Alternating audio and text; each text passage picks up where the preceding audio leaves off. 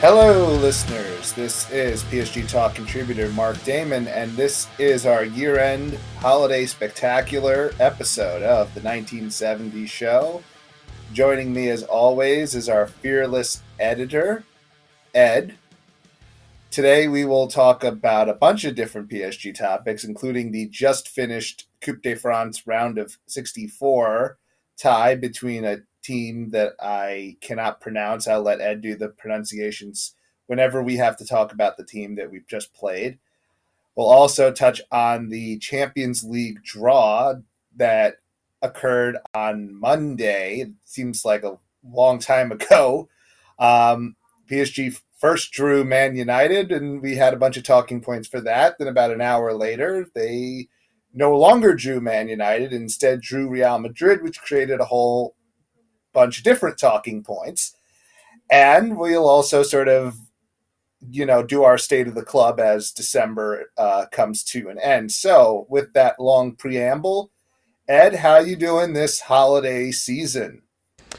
Doing well, doing well. We um, finally got a lot of snow here out in Utah. We got about a foot of snow uh, earlier this week, so we're still digging out from that. I watched PSG against Fenigi Al Noir. Maybe did I get close? I'm sure listeners will let me know. But anyway, I was able to watch the game. Impressed with some of what I saw. Um, I definitely want to get into that Champions League draw. There was another uh, comment that came through, and, and people want to know what you thought about the Real Madrid draw. So definitely want to get your thoughts on that.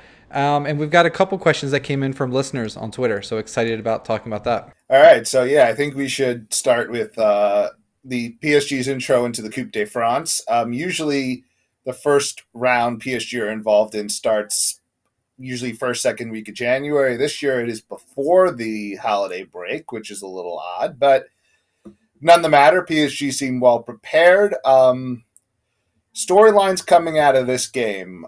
Xavi Simons obviously getting, I believe, his first PSG start in a game mm-hmm. that counts and played the full game and I think looked pretty good. Um, didn't score a goal, had sort of a hockey assist on that on that third goal and seemed to be involved in a lot of the good passing that uh, PSG were able to do. Um, Sergio Ramos didn't get hurt. That's a good good start there as the, he slowly works his way back. And um, Kylian Mbappe with two more goals to add to his total as he continues to be PSG's most consistent, clearest offensive attacking weapon.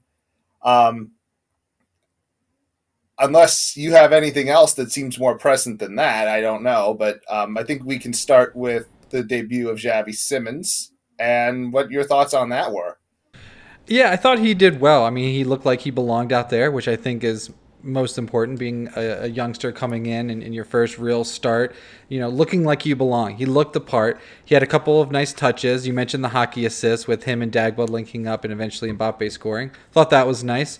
Um, by the by the way just to yeah. I think that I think that um, they should count that stat.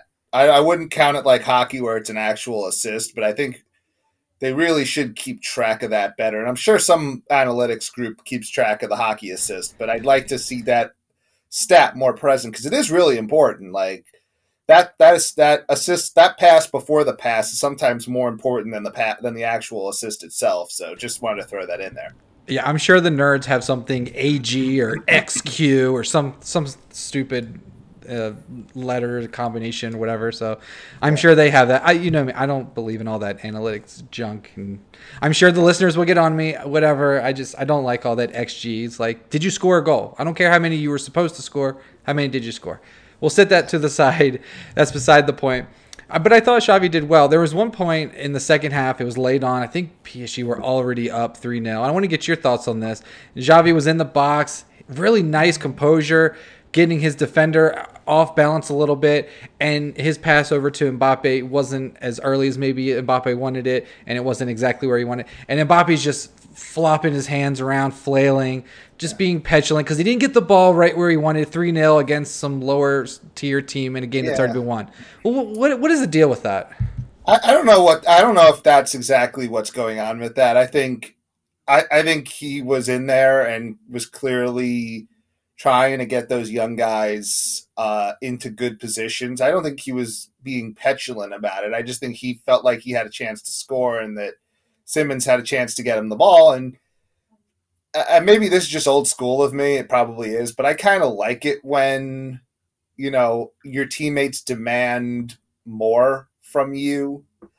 And you know, I don't want it to. I want PSG to strive for as perfect as they can get. You can't get to 100% perfect, but you should be striving for as close to perfect as you can get. And I think when you have high standards, I feel like that's something that you shouldn't necessarily poo poo, and it's not something you should get on someone like Kylian Mbappe for. And I think Xavi Simons understands that. I think he realizes, you know, why was Mbappe there, even playing to begin with? Why was he even out there to begin with? Well, Why was, was he, he, in was the game? There, he's out there because obviously he wants to get his goals and he wants to to stat pad a little bit. And sad. I think that's so well, sad. Uh, are we, are we turning on him already? I, I don't know. If, I mean, he's still got six months left in the in the deal. Are we turning on him already? I just think like, that's I, like sad. It's like who cares that you scored against this team? Do it do it against Manchester City when we actually need, needed you to do it. Do it yeah, against that team. I, I mean, you, there's a point to that, but I just I, I, think that putting those youngsters out there without sort of a, a it's hard to call. You know, it's it's weird calling a 22 year old a veteran, but Di, Di Maria like, was on the bench. He could have played. Yeah, but I, I don't mind. I, I don't look. It, would I rather them not play him in that situation? Yeah, because I think and this might be a, a, differentiation between actual French PSG fans who lived in France or live in France and, and sort of the international fan base. I think the French fan base cares more about the Coupe de France than let's say we do. And I get that. That's you know, I, I I'm not gonna make a value judgment. I'm just gonna make a judgment of what I value, not necessarily saying that that's right or wrong. I don't really care if PSG go far in the Coupe de France or not. I think they've won the thing enough.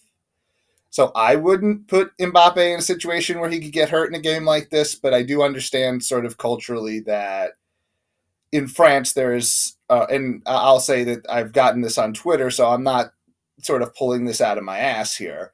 Um, you know that there's a respect for the cup, and maybe more so than in other countries where there really isn't that kind of reverence for it. So I get that, but I'm not I'm not going to rail on Mbappe for for being a perfectionist on a team that really, you know, on a team that really needs more perfectionists than they probably have, to be honest. how, how do you think that made Xavi Simons feel when he's out there, finally gets to play, and he makes one little mistake, doesn't really cost the team, and he looks over and Mbappe's just like, you know, showing him up think, a little bit. I, I mean, think, how do you think that makes him feel?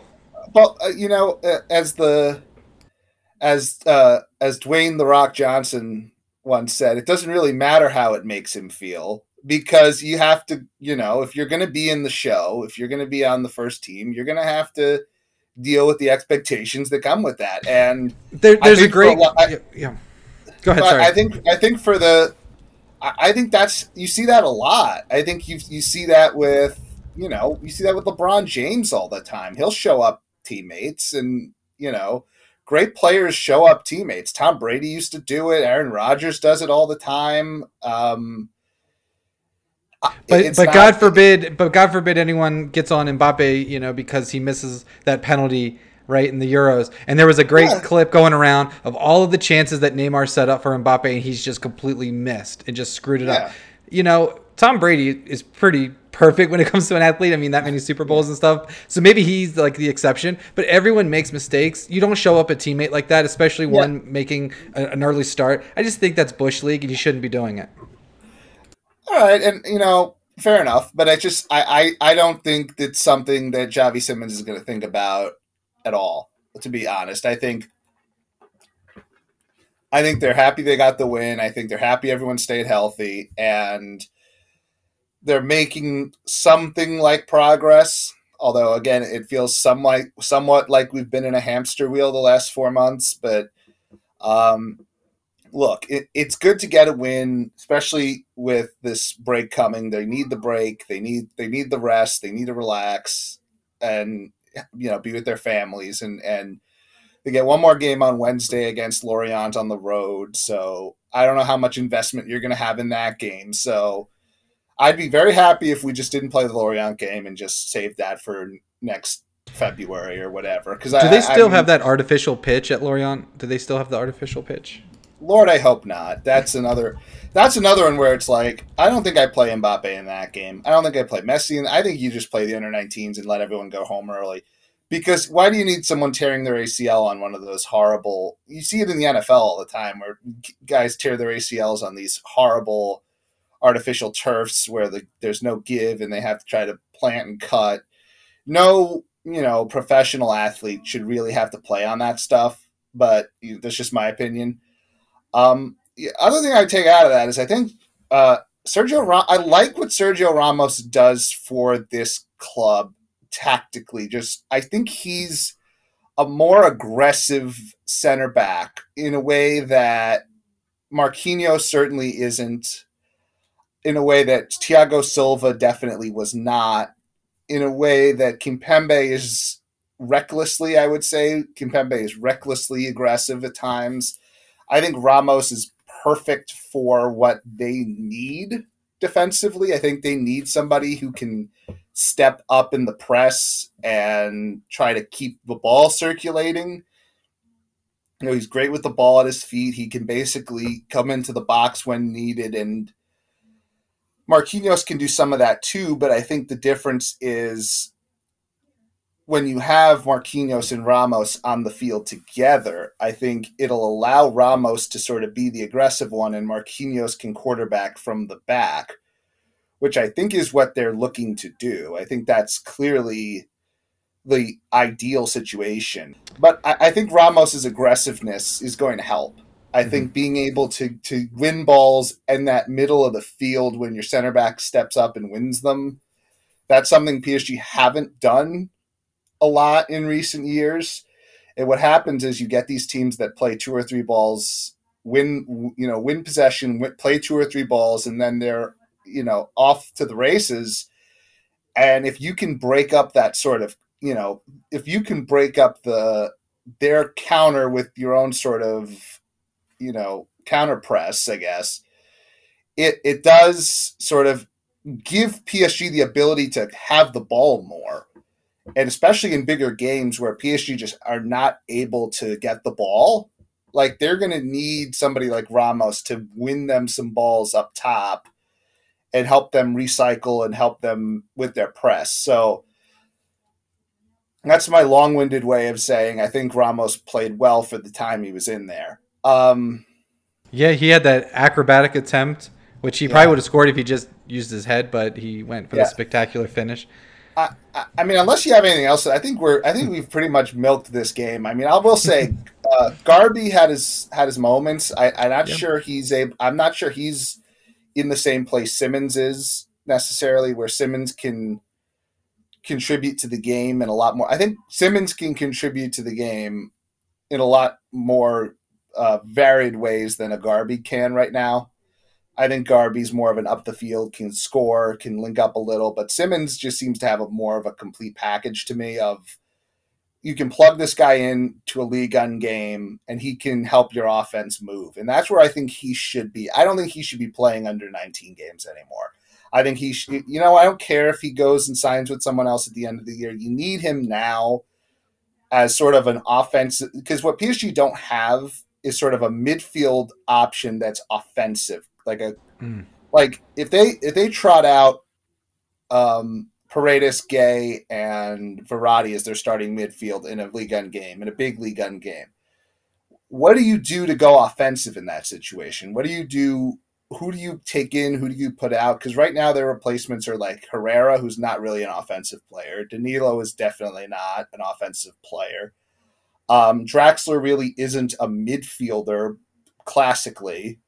So I feel that's like a square peg in a round hole somebody like Simons you can bring in and he could replace he can kind of give you a little more offense than let's say a Wijnaldum can. So let's say you wanted to go offensive in your midfield. in a in a in a big game. You know, then what you really could do is have Paredes and Gueye come off, and then you have Verratti, Wijnaldum, and Simons, and that to me is a much more attacking midfield that can link up, that can that can press forward, and that's a better option late in the game when you're trying to you know when you're trying to find a goal and the other team is sort of sitting in and you can't really get any sort of traction on your counter to have someone like Simons who can you know, and you saw what he's good at. He's really good at getting the ball and getting the ball out of his out from under his feet and moving the ball. Like he's good in the link up. He's good at he's good at creating. And I think when you get a lot of those guys that can do that, you start, you know, you're not going to be Manchester City, but you can at least have possession and have something like dangerous possession as opposed to having to constantly rely on the counter and right now, in these big matches, PSG is almost an exclusively counter team. Absolutely. And I don't think that's necessarily a bad thing if you have the right structure in place to do it. You've seen Atletico Madrid make two Champions League finals with that kind of style. You've seen Mourinho teams win Champions Leagues with that sort of style. I mean, heck, that's basically what Tuchel was doing with PSG the last couple of years, anyway. You know, yeah, more. Of how's he doing at, at, Chelsea? Right yeah, now? it's working working well for him because you have guys on that team that can really play that style well. It's like they he found the perfect team for what he wants to do. You know, he, he did it at PSG, but just not as well because the pieces didn't fit as well. But if you have somebody like Xavi Simons in there, I just think yeah, he's going to make mistakes. Yeah, there's going to be games where he's just physically punished.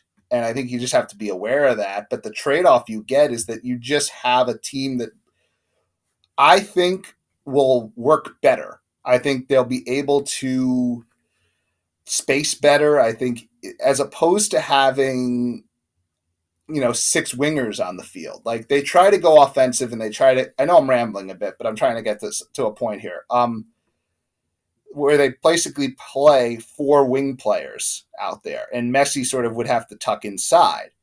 If you had a lineup, let's say you're in the end of a game and your lineup is Neymar, Mbappe, Messi, Simons, um, you know, Gueye, Verratti. It's more like a four-two.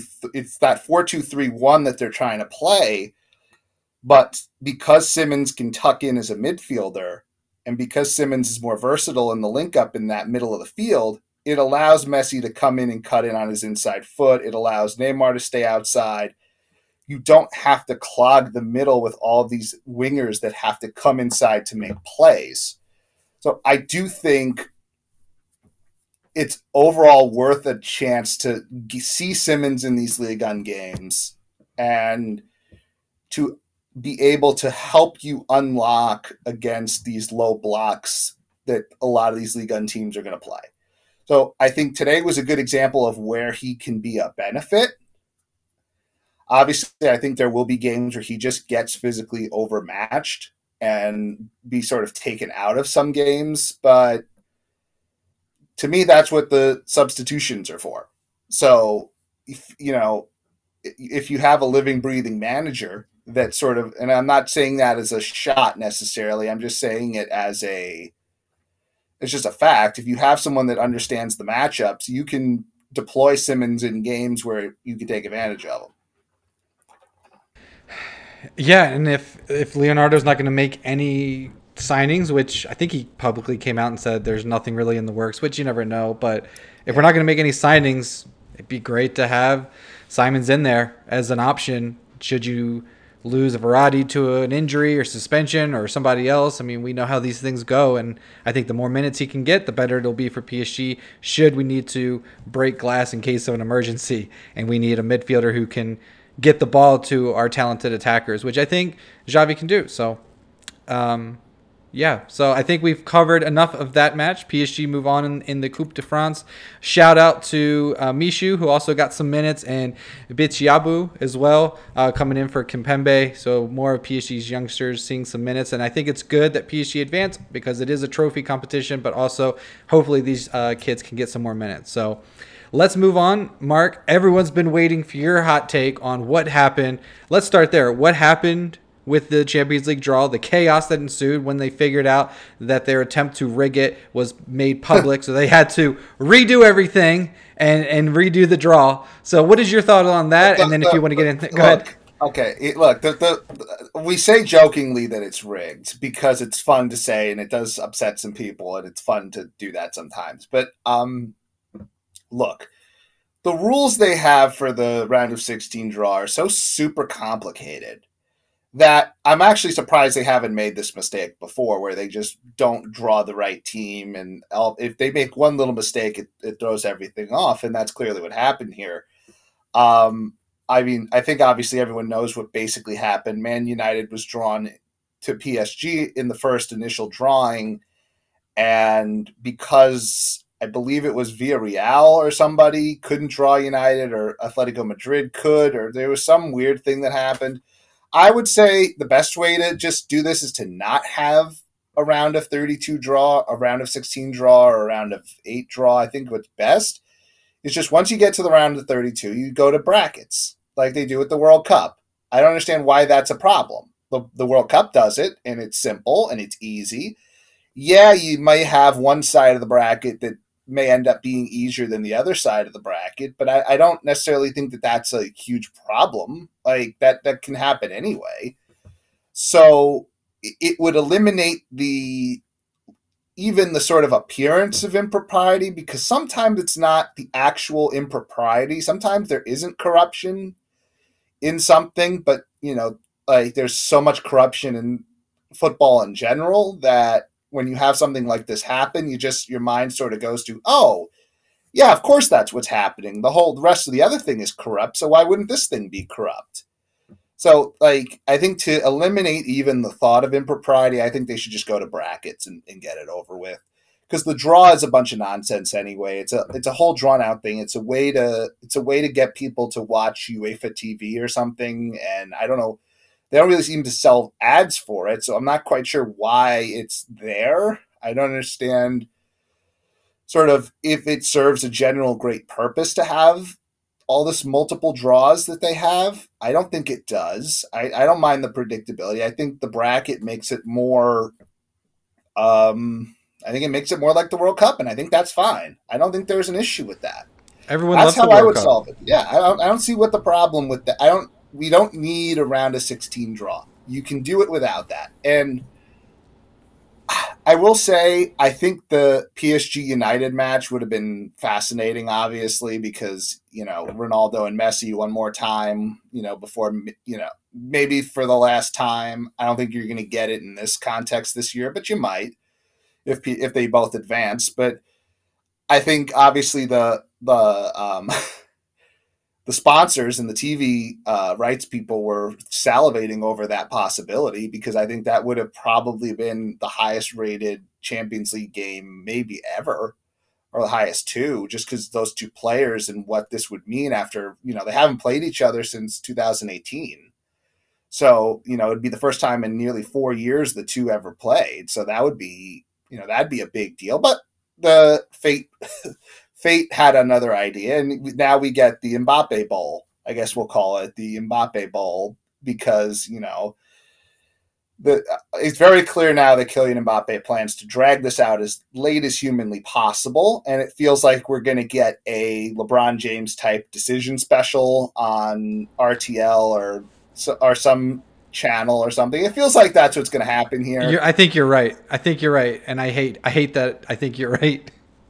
No, I, don't think he's going to make it. I think he's going to drag this out as long as possible, and I, I don't think you're going to have a decision by that point because that'd be super awkward. It's like you know, was he announced in January? Hey, I'm going to Real Madrid, and now I have to go play them twice, and now there's a question of if I'm really trying or not, and if I really care about this. It's like so, it, it you know, you're not going to get a decision at least until April, so you can kind of put that off on the shelf for now. So that's at least I think the first sort of storyline of this clearly is the Mbappe part. Um, and sort of can Kylian Mbappe now his second shot at beating Real Madrid? Could he? Last time he tried, he was 18, and he was clearly not the centerpiece of what PSG were trying to do. But you know, Neymar gets hurt in between the two ties, and it really didn't give PSG much of a chance going into the second leg. I'm not sure they had much of a chance to begin with, but you know, you go back to that tie, that Real Madrid PSG tie. PSG were tied at one with about 75 minutes to go or so. And that was the last great Real Madrid team. That was the la- that was the team that won the Champions League for the third straight year. And that Real Madrid team took it to another gear. And they got the goal from Ronaldo and then they got the goal from uh, Marcelo, I think, to make it 3 to 1. So that happened in the span of about 10 minutes. But up until that point, PSG had played fairly well.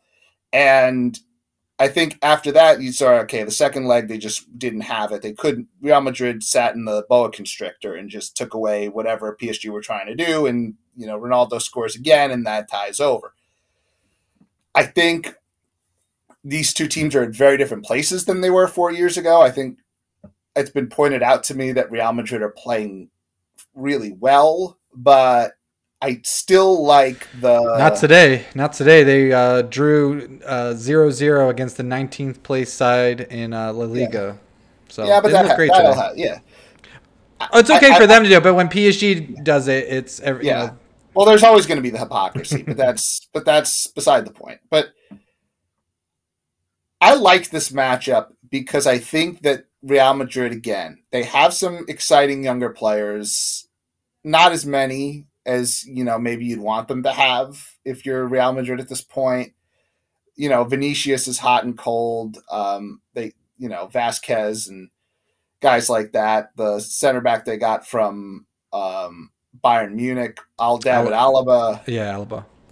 But it's still the the core of the team is Karim Benzema in his thirties, um, Tony Kroos in his thirties, Luka Modric in his thirties, Mm-hmm. That's still the the general core of the team. So I don't think it's a fast team. I don't think it's a big physical tough team that's going to give PSG problems. Benzema is a world class striker, but he's also not a Romelu Lukaku type or a uh, yeah, he's not really a Romelu Lukaku type that would give PSG some you know some headaches up front trying to defend. So I think it's fairly even, and I think it's one of the better draws PSG could have gotten at this stage with the choices that they had. Like, I would rather play this team than play an Ajax team that just, I think, tactically has their game together, and PSG are going to have to chase them all over the field. I don't think that would have been very good. But this allows PSG to not have to necessarily chase Real Madrid all over the field. They can set in if they have to. They're going to have the advantage. Um, they're going to have the advantage countering. I think yes, Real Madrid have a good counter, but I'm sorry, as many times as they haven't shown up for some of this stuff, I think you know Messi and Mbappe and Neymar, depending if Neymar's back, he should be. You know, just Messi and Mbappe alone I think are really tough to counter. I think Real Madrid do not have, I think, an elite level defensive back line that is going to just completely shut PSG down. I think PSG are going to get two or three goals in this tie, just sort of by the sheer, just sort of by their sheer skill level. So Real Madrid are going to have to get goals against them. Um, obviously, the goaltending in this situation, Courtois top 10 Donnarumma, I would say PSG have an edge in the goaltending because I think it's got to be Donnarumma against Real Madrid. I don't see I don't see I mean, could you play Navas? Yeah, would Navas be motivated? Obviously in that situation he would be. But and that's all the interesting thing too because we could take this in 30 different ways and I'm sure we will. But I think to just kind of put a bow on it, I think PSG, it's going to be a fairly even tie. I think PSG have some advantages they can take, they can clearly exploit against a, an older, slightly slower Real Madrid team. And then you have all the guys coming back, like Ramos, obviously, Keylor Navas, obviously, and possibly Zinedine Zidane. Who the hell knows at this point? But it could be a really interesting kind of reunion type of tie with a lot of motivation on the PSG side to sort of prove some points. So I think I think this could be a really fun round of 16 and I actually think PSG are in a better position than let's say if they were playing Bayern or Liverpool or Ajax. So I'll get your thoughts on it. What do you what do you think first blush?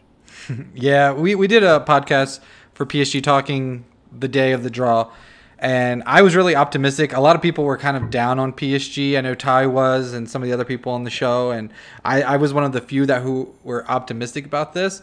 You know, think back, what was it, 2019 in the group stage? PSG finished ahead of Real Madrid. Uh, beat them was it three 0 at the park and uh, the return leg I think it was a draw Sarabia if I'm not mistaken um, and Mbappe scored in that one so I mean, this is a team PSG have beaten them before. Um, and if you look in recent history, PSG beaten some really good teams. Bayern Munich last year, Barcelona. Um, so I'm I'm not terribly concerned. Can PSG lose this? Of course they can. Of course they can. But is this going to be a case where PSG are going to go in this game scared? Absolutely not. They know they belong. They have Messi, Ramos. They're not going Neymar, Mbappe. They're not going into this game scared of the badge, scared of the Bernabeu. They're they're not scared at all. It, they may lose, and that that's fine. I mean, they, as long as they play and it doesn't look like a, an utter shit show, I will be happy. But any team can lose at any point. But I think in heading into this game, I would put PSG as the favorites to win this game. Um, I think Real Madrid, you're going to see them a slight a slight uh, favorite, slight but I think Real Madrid are going to come back to earth a little bit. They had a really nice stretch of games there, but we saw today with the nil nil. I think that they're going to start to come back, and you never know with injuries and all of that. So we've got plenty of time. I think the first game is on February 15th. But what I I agree with you with the bracket situation and, and how the UEFA should handle this. I just no one has really been able to explain to me why it is that Chelsea also finished second in their group, but they don't have to play Liverpool or Manchester United or um, Manchester City for the simple fact that they're in the same country. Well, what sense does that make at all? Because of some arbitrary uh, coefficient that no one actually gives a crap about and is completely made up and probably rigged as well. I don't understand why Chelsea finished second, but they can face easier, quote unquote, easier teams than PSG. All because those other teams are in the same country as Chelsea. That makes no sense to me. Put all the teams, you know, two pots, put them in brackets. You know, however yeah, you want well, to do it. The reason, the reason, obviously, they do that is because they want to keep the top teams in the tournament as long as they possibly can. PSG is a top have, team. Yeah, but if you have if you have three teams from England and two teams from Spain and three teams from Italy, you want to try to keep those teams in it as long as you can so that they end up playing each other later in the tournament. That's sort of the money end of it. So you don't want Real Madrid and Barcelona to mm-hmm. play in the round of 16. You want them to play in the semifinal or the final. You don't want um, so you, you want you, you want to try to keep those teams from facing each other as long as you can. It, it doesn't make any sense, but from from a competitive standpoint, because it just doesn't I understand not having them play the team in their. Um, I understand them not playing the team in their own bracket or their own group. I get that. That makes a little bit of sense because you don't want to just have rematches after rematches after you just played those games, you know, two months ago. But yeah, I don't the the the not having them play the same country thing that that's a bit arbitrary. That's just that's sort of an that's sort of an aesthetic choice rather than any kind of competitive thing. But and, and, you look at the the round of 16, PSG, Real Madrid, two big teams. That's marquee. You want to see that. Yeah. I, Inter, it really Liverpool. The, it's really. I don't think that's interesting. I think really PSG and Real Madrid's the only interesting draw here. There's from no a, games here. A, yeah, from a, from a marketing standpoint. I mean, there's some there's some tactical matchups that you would find interesting, but um, yeah, I think looking at the way it ended up, I think Real Madrid are pretty unhappy that they have to go play PSG in the in the round of 16. I really do, especially when they want to get as much money out of the out of this as they can because Real Madrid are not in an awesome financial situation either. So that's a really I, good point. If PSG knocked them out, how much money is that going to cost them as they're looking to get Erling Haaland and Mbappe? Yeah. You know, maybe they won't be able, but like Benfica, Ajax, maybe football purists are really into Ajax, and we'll tune into that. But the, no one's watching that really. Salzburg versus Bayern, no one's tuning in. Sporting versus City, I mean, it's like a snooze fest. Why not draw all the teams and ha- sure, why not have City Liverpool in the round of 16? Who who cares? That's a big game. If you save that for later, maybe Kevin De Bruyne can't play, you know, or maybe Mo Salah gets injured or something like that. And isn't it? You never know who's going to be available. Get the best matchups while you can, whether it's Look, the round draw- of 16. Look, but could you imagine again? Again, this is this is where European sport, and this is I and I understand this because this is where European sports are different. When us two come at this from an American perspective, I mean, it's just the way it is. Like we're American, so we grew up watching American sports, and USA. we grew up watching American sports, so we there's no such thing as a draw in America, like a like a team. They don't they don't do the playoffs in the NBA and then do a draw so that random teams play each other. It doesn't work that way. Co- co- college college basketball maybe is, is But closer. that's a, but but even then, you're drawing them into a bracket based off of wh- how what their record is and what their standings are, and it has some. It makes some sort of logical sense. The draw has never made logical sense to me. It just feels like random, arbitrary. It just it's like a way they did it, so they just kept doing it that way. As opposed to, you know, what again, what way's better? The European way of doing sports or the American way of doing sports? I, I I don't know. I grew up with one way and sort of integrated into this other way, and I just look at it and go, the draw seems to be more headache than it's worth. It seems to lack the sort of transparency that you would want in a major sport. And if you can just draw the teams into brackets at the beginning and not have the sort of rigmarole of you know drawing ping pong balls out of a out of a cup to you know decide multi-billion dollar sporting events like to me that would be better i just look at it like it's just it's like a gimmick it's like the closest thing we have in american sports is like the draft lotteries in the nba and the nhl where it's like but even that at least has some internal logic of if you lose more games you have a better chance and this just seems again it just seems arbitrary. It seems a totally arbitrary way to do it and a way that they used to do it is a gimmick that they can just sort of easily drop and i don't think anyone would have any objection to it maybe I have to whisper this, but like Super League. Um, Yeah. You would you would avoid Salzburg versus Bayern. You wouldn't have some of these garbage matchups. Maybe Super League. If- From a, if you're talking about this is all about TV and money, yeah get these teams out of here that don't well belong. I, I i think the i think the uh, the marvel equivalent of this would be thanos was right in the other words florentino was right you know maybe we do need to get rid of half the half these crap teams and just play super league ball. But again uh, not to relitigate it because it happened almost a year ago now but possibly one of the dumbest attempts at creating something like that maybe ever. It was just it was maybe the dumbest one of the dumbest things i've ever seen a group of teams try to do and it just flopped on its ass. And that's why you're not going to see it for a long time because it just failed so spectacularly and it was not a terrible idea in if they could have communicated it and actually had a plan and basically the whole thing was a website they basically had a website and a twitter account and that's about as far as they thought through the thing and they had you know they had somebody that would back it for a year but like ugh. Yeah but uh, that was weird but um th- that's what happens. Real Madrid is, is trying to run the show, but you know maybe we will see that in the future. But you know, hey, get- but here's the thing. Remember all that stuff about how they were going to excommunicate all the the traitor clubs and how you know UEFA was going to excommunicate Real Madrid and Bayern Munich and you know how they were never going to play Champions League football again and that that lasted all of about a month. There's literally no punishment whatsoever. Maybe It's having to play having to play PSG in the round of 16. Maybe that's their punishment. Yeah, but there, the, but I mean, come on now. Like there was no punishment for that at all. The punishment was the humiliation. That was the, the the punishment was just the utter failure of it all. And I think UEFA understands that. Sometimes that is the ultimate punishment.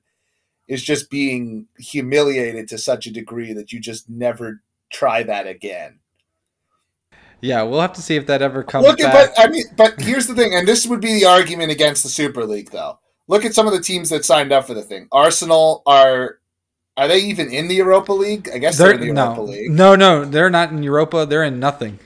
They're are they not even in the Conference League? I don't think so. Okay, so they're in the conference. They're not even in anything. Tottenham's in the Conference League. Barcelona just dropped down to the Europa League. Um, AC Milan, I don't think is AC Milan is in. They dropped out into. I don't even think they're in the Europa League at, at this point. I think they may have finished fourth. I don't even know. But yeah, you, you can see where this whole thing was flawed from the beginning because a team like Ajax, a team like Sporting, you know, they should be able to compete for you know European silverware. It's obvious because like Ajax is a better team than Arsenal. They're a better team than Tottenham. They're a better team than possibly Manchester United. They're a better team than a lot of the teams that would have been in the Super League. So I get that all, but I think we've kind of gone off track a little bit. But I think it's too early to make predictions. Obviously, I think we want to see how the next month and a half plays out, at least the month of January, see where PSG are. I would say it leads to this point because right now it's the 19th of December. The last game is going to be Wednesday. Now, last year, Thomas Tuchel made it through the last game and got fired, I believe, on the 24th or the 22nd or something yeah. like he, he got fired at a point where I actually, you know, after calling for him to be fired for a while, be uh, you know, they see he seemed to have settled the ship enough where I thought, hey, the guy made it to the final last year. They would, you know, keep him around. Nope, they they let him go. Leonardo,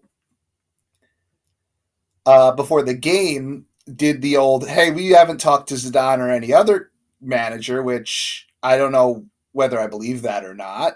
Uh, I don't know if it matters whether I believe it or not. I think it's just what they're supposed to say, regardless either way. But um, yeah, I mean, it's pretty clear that if the dreams of the of the PSG Twitter fan base are to come true, you pretty much assume they would have to fire him on the 23rd. Because once you get to Christmas, Christmas Eve, Christmas Day, once you get past that point, you, you, would be pretty safe to say that he's going to stay around till the end of the year because you're not going to fire him in February or March or April because why the heck would you at that point when you just wait two months and fire him after? So, you know, if they're going to let him go, I'm I'm not sure if this is a topic of conversation or me just sort of stating something factual, but they're going to have to make that decision the day after the Lorient match. So if we're playing the percentage games, so from zero to 100, what are the percentages that what is the percentage chance that Mauricio Pochettino is still the PSG manager on Christmas Day? Let's say that. Yeah, on Christmas so, Day. You, I, uh, yeah, give I, me what's what's your what's your percentage? Percentage that he stays, not percentage that he goes. I think right now it's probably I'm going to go 80 85% that he stays. I think he's weathered the storm. Now PSG know who they play in the round of 16. It's a winnable tie. Um, the team has looked a little bit better. He's got more of the youngsters in. I think the only, and I'm putting it that high. I think the only way he goes if Zidane says, "I want in, let's go." It's really got to be a push from Zidane, and they have to get confirmation from him. I don't see that happening, so that's why I'm going 80, 85 percent. Yeah, I think it's been pretty quiet over the last two weeks. I think there was a point in time where you thought, okay, maybe he was teetering, but this could always just be the thing where they're just not trying to leak anything, which is which is possible. So I would put the percentages slightly less than than you're having it. If you said 80%, I would probably go somewhere around 65. Because I think that there's always a chance that on, you know, that they just pull the trigger on it. I I, I believe and I have no evidence of this. I don't have inside sources, never really have.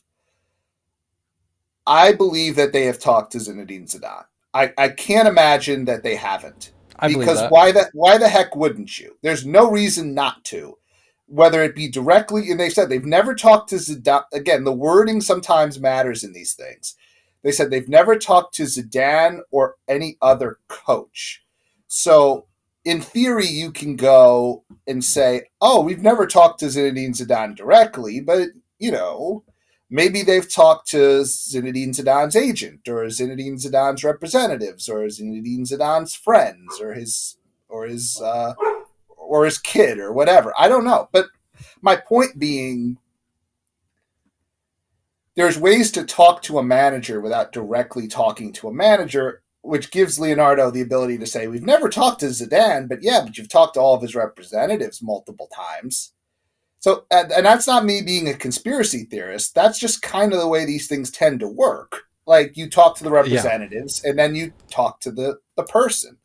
And I do think there's a way of business that PSG likes to, to do. I think they've gotten more professional over the last few years.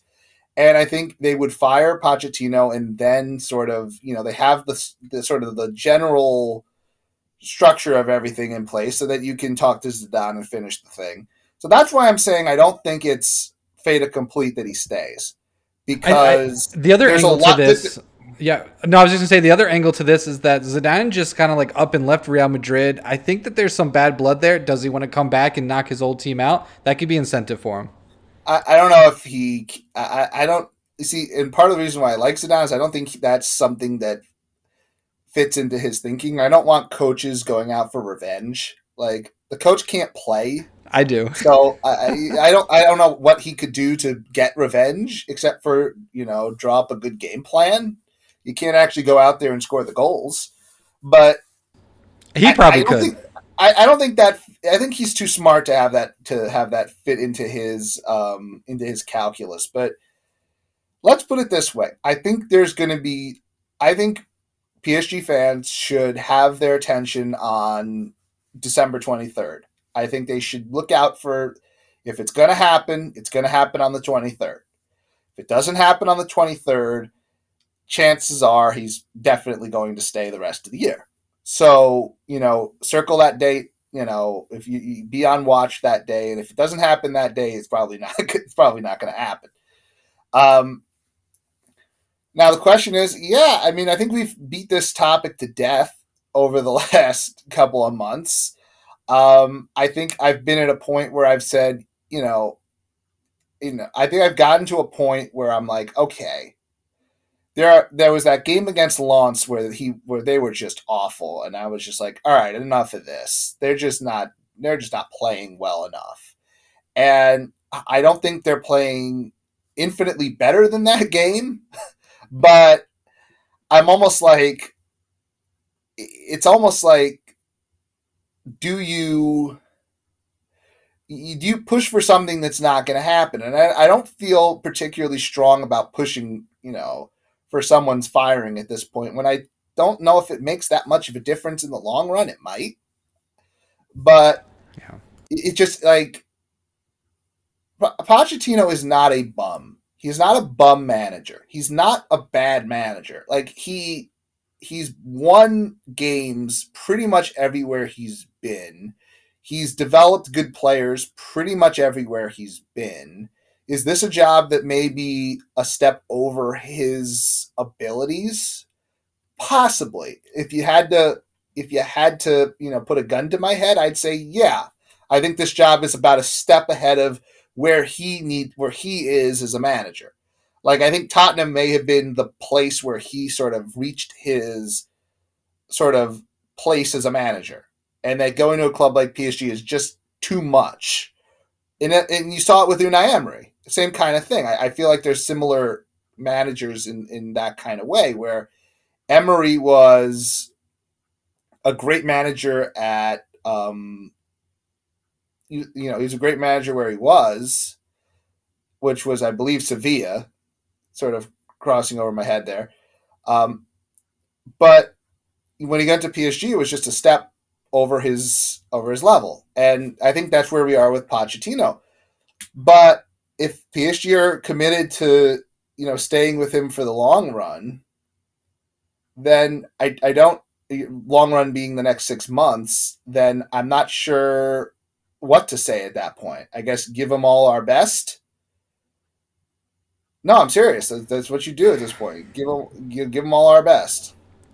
That's it. It's um, it's gonna be interesting. Who would have thought Messi would be at the club uh, right now, along with all the other players we signed? So maybe Zidane does come. Maybe Poch does get sacked. Who knows what this club will do? Um, they always something up their sleeve. They, it's always yeah. entertaining. So we'll have to. That's good. You've set the deadline. If he, if if Poch isn't sacked by a certain deadline, so we will all keep an eye on that. Mark, we're coming up on time. I got a couple questions uh, for you from listeners. Um, let's see. This one comes from at that dude Phil ninety six. Will PSG regret their top youth players, youth player prospects leaving? Uh, Simons is probably the one probably closest to leaving. I think he's made that ultimatum more first team playing time or else. Got some other players, Michut and, and Gharbi might be leaving. So do you think PSG will regret losing these players like they maybe Kingsley Coman and some of the others? Regret, and this is, and I'm not even trying to be obtuse, but regret in what way? Like, like they come back and score uh, in like the Champions League final. Yeah, like that's never happened. But no, but okay, but was Kingsley Coman around long enough? Like, it, I think this is a, a super complicated issue, and I think there's there's blame on both sides of this issue. I think PSG's youth academy has sort of created this culture of entitlement around some of these guys where they expect to play in unrealistic situations. Like you're not starting over Neymar. You're not starting over Mbappe. You're not starting over Marco Verratti. You're not starting over Marquinhos. You're not starting over, um, you know, Lionel now Lionel Messi and Sergio Ramos and Achraf Hakimi. You're not starting over those guys. So, what is your expectation? Are you expecting to play in League 1 games?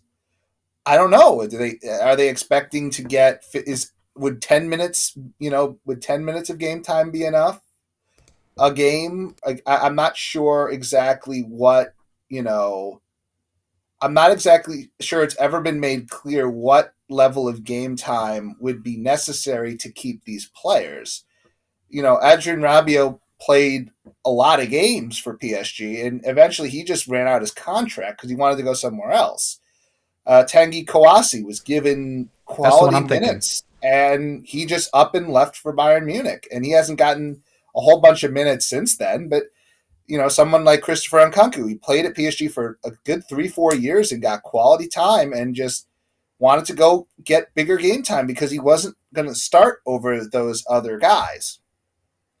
And like that to me is the quandary that PSG find themselves in.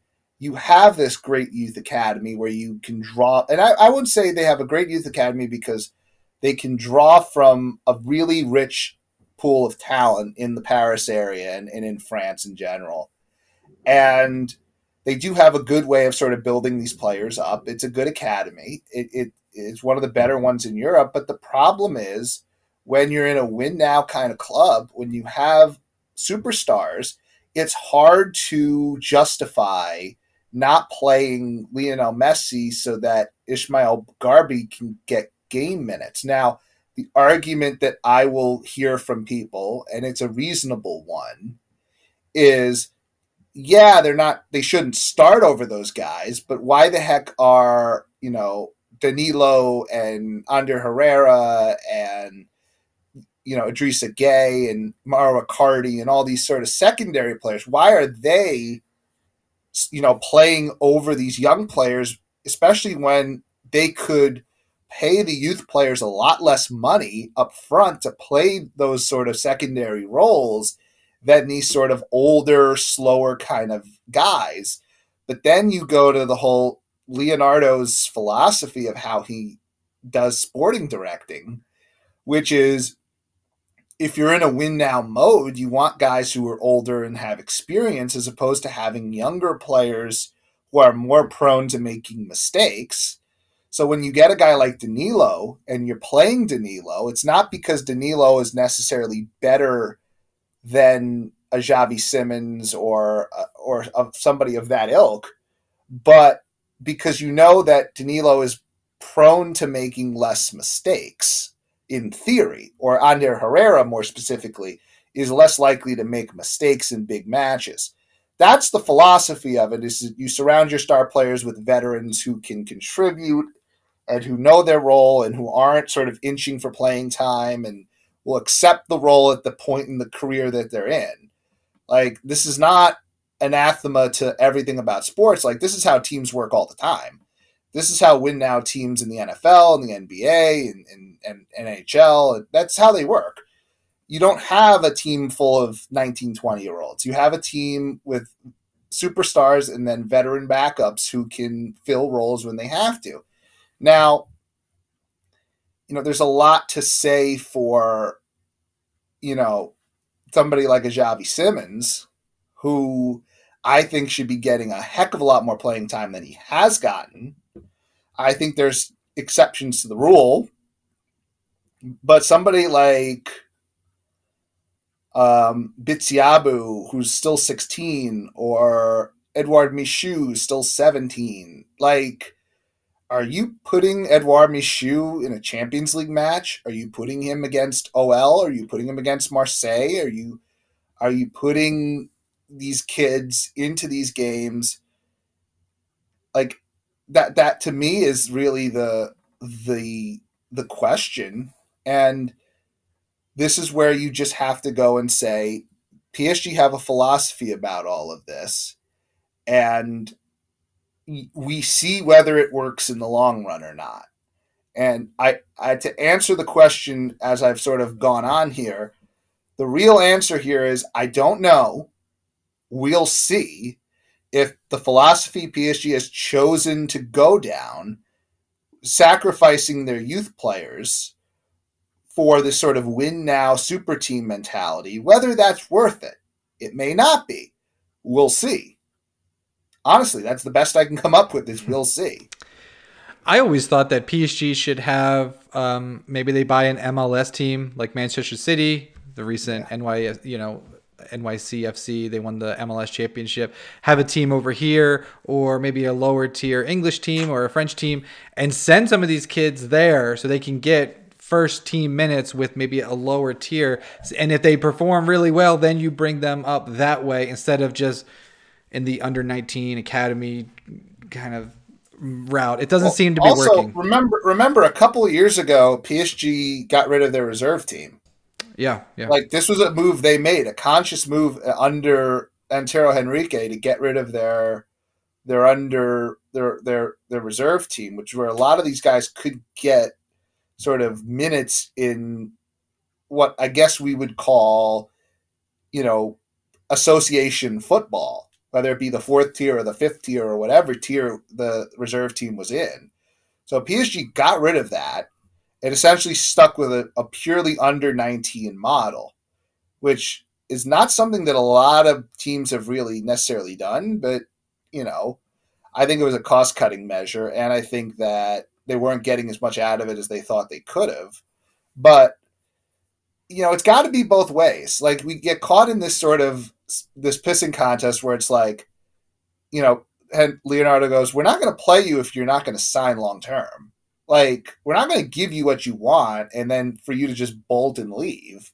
And then you have the player and the agent going, "Well, if you don't play him, he's going to leave." And then Leonardo's like, "Well, if he doesn't sign, we're not going to play him." You know, at the end of the day, everyone just walks away from each other. So this has to be solved one way or the other. Either you just de-emphasize the the it's like either you just de-emphasize it completely and you just go with a straight up we're Real Madrid and we don't really care about our reserves kind of deal or you know or a Juventus like when was last time Juventus like churned out a top level um a top level prospect they don't do it because it's not the model what you do see PSG doing are bringing in players like Achraf Hakimi who's 21 Nuno Mendes, who's 19. Um, so they're bringing in youth level players. Kylian Mbappe, they brought in at 17. Like they're bringing in youth players just from other teams because, and it, it's it's more expensive. But I do think you you might be getting a, a more quality level player. Like not for nothing, Nuno Mendes has possibly been one of PSG's best players in the Champions League this year. I think he's just Absolutely. been really exceptional. Like he's an exceptional one-on-one defender, and he's just a big physical body. He can attack. He's he's you know he's good. He can get his own shot. And it's like I think if you you know who's been better in the Champions League so far, Mendes or, or Hakimi. I think right now you have to say it's been Nuno Mendes. And, so, and I think uh, to to your point about signing other players, I mean PSG are in a league that's arguably creates the the best talents. I would just use Monaco, Tchouameni, right? Yeah. Sofiane Diop. I mean, there's several players. Uh, Diassi is another player I really like there at, at Monaco. Just use them as your your youth team and just sign those players. Well, that's and that's a whole nother discussion about how PSG are not really positioned well to get players from inside their own league. But we'll leave it at that. I think we had another question come in before we uh, we head off. Um, I think the other one was just should um, Xavi get a chance with the first team, which I think we've covered quite a bit. I don't think we'll see yeah. him in the Champions League, but I think definitely as PSG march on in the Coupe de France, and I think absolutely mid to lower tier Ligue 1 teams, get him in there, get him some minutes. Absolutely. Yeah. All right. Yeah, Marc. Well, if there's nothing else, we are just past the hour mark. Let the fine folks out there listening know how they can find you on Twitter. Well, they can find me at Marc Damon nine. Um, one more game to go. We'll if obviously if there's news that breaks uh, Thursday morning, um, we'll probably be all over that. We'll probably have to scramble and do another show. So I will say this is the year end show unless we have some Thursday news. We're I think we're both prepared for if news breaks that we can you know we could pretty much turn a show out pretty quickly on that in that regard. But um, just I guess for my mental health, I kind of hope that we just sort of sc- scoot through. Nice, easy two weeks off, and then PSG gets back at it in January, and the build to the Champions League begins. Yeah, and as always, you can find me on Twitter. I'm at PSG Talk. Looking forward to the January fixtures. We've got Lyon that should be interesting, and um, and then yeah, as you said, marching up to the Real Madrid, we've got Lille and Stade Rennais leading up to that match against Real Madrid, which yeah. everyone is looking forward to. It should be fun. No away goal rule, so best team oh, that's really, that, yeah, that's really an interesting one. I know I'm not trying to add more, but that's a real interesting one because that changes the. And, and, we'll get into this for just a couple minutes because I know we're all we're, we're getting a little over an hour, but I do yeah, actually think it's it. important. It's important to bring it up because it is it is an important difference. So in years past, I think PSG have either taken advantage of that rule or been taken advantage of by that rule. 2019, they won the. Um, they they lost to Manchester United on away goals, and then 2020. Um, what was the Dortmund tie? Did they win the Dortmund tie straight? I think they might have won the Dortmund tie straight out. It might have been three two. Yeah, straight up. They were uh, behind. They came back and yeah, they they yeah. won without. But, it, but but yeah, but um, th- then against Bayern in twenty one, they won on the away goal rule. So what the, what the away goal rule allowed you to do was to basically play one good tie out of the two in advance. So if you won like PSG did 2 1 in Bayern, then played a really kind of crappy, you know, second leg, but only lost 1 nothing, you qualified anyway on the away goal rule. Now you have to play two good legs in a row, really, to to advance because then you get into the tie situation and then you get into the penalty shootout, which wasn't something you saw a lot in Champions League play because of the away goal rule. One of the things the away goal rule did was it took away a lot of the penalty shootout and extra time uh, aspect of it. So, because you'll see more ties in regulation because the away rule is gone, the away goal away goal rule is gone. It's gonna be and also what it what he, and, and this is also important. I know I'm rambling here, but in the 70th minute, if you need to make a tactical change, you think twice about it because you want to keep penalty takers on the field. uh-huh. in a game yeah. like that. So somebody like you're not taking Mbappe off the field. You're not taking. You may bring Mauro Icardi on in late stages of the match because you need someone in there that could possibly take the penalties. So what you'll see is a lot of extra time games, but you rarely see it decided in extra time because a the teams are usually tired and b no one really wants to make that mistake and you'd rather take your shot at the penalties. So having more penalty shootouts, it, it does make it interesting and it puts a situation where let's say Navas starts the game and you go into the extra time, do you hold back a sub so that you can bring Donnarumma in to stop penalties?